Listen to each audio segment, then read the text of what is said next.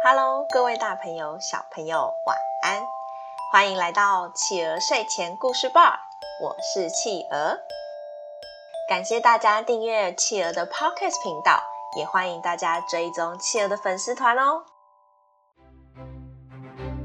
今天企鹅要讲的故事是特洛伊战争的起源——金苹果。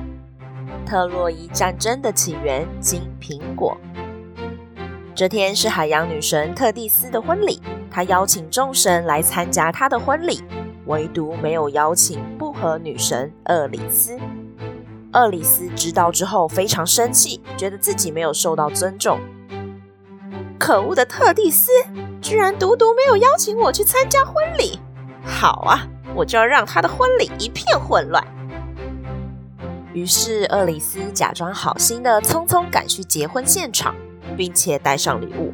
哎呀哎呀，特蒂斯，很抱歉，我啊没有收到你的结婚的消息，晚来啦，你不介意吧？来来来，这是我为你的婚礼献上的礼物，拿去吧。厄里斯假惺惺的把手中的金苹果放在桌上，然后人就离开了。没想到他没来还好，一来就拿出了金苹果，而且还在金苹果上面写了一排字。献给最美丽的女神。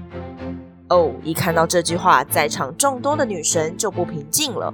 每一位女神都认为自己是最美丽的，尤其是赫拉、雅典娜和阿芙罗黛蒂，她们都觉得这颗金苹果应该属于自己。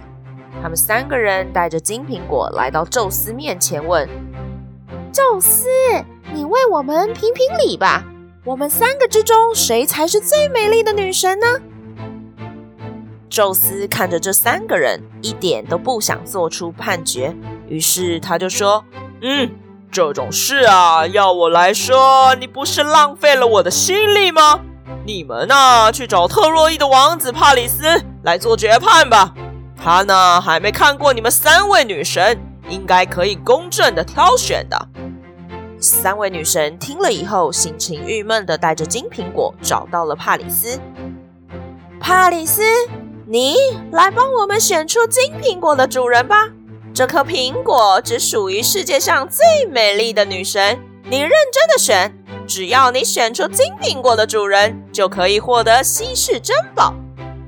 赫拉先说：“如果你选中我，我答应给你做一个国家的国王。”雅典娜接着说：“嗯，若是选中我，我将给予你最高的智慧。”阿芙罗黛蒂最后才说：“你若是选了我，我将给你世界上最美丽的女人做你的妻子。”帕里斯想了想，最后将手中的金苹果交到阿芙罗黛蒂手上。阿芙罗黛蒂，您是世界上最美丽的女神。阿芙罗黛蒂听了很高兴，她拿着金苹果，立刻带着帕里斯前往希腊。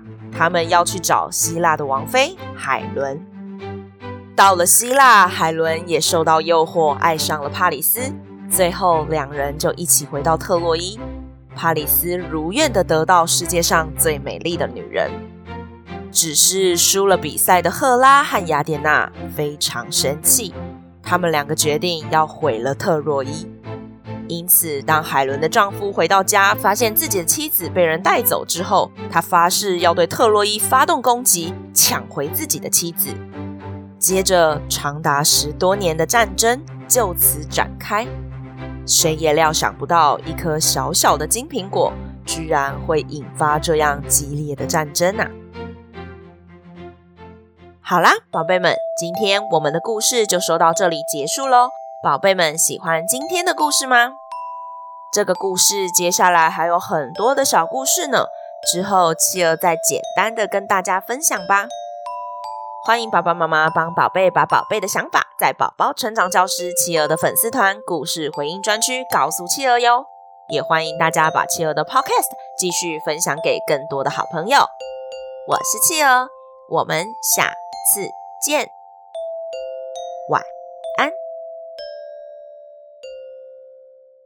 一闪一闪亮晶晶满天都是小星星。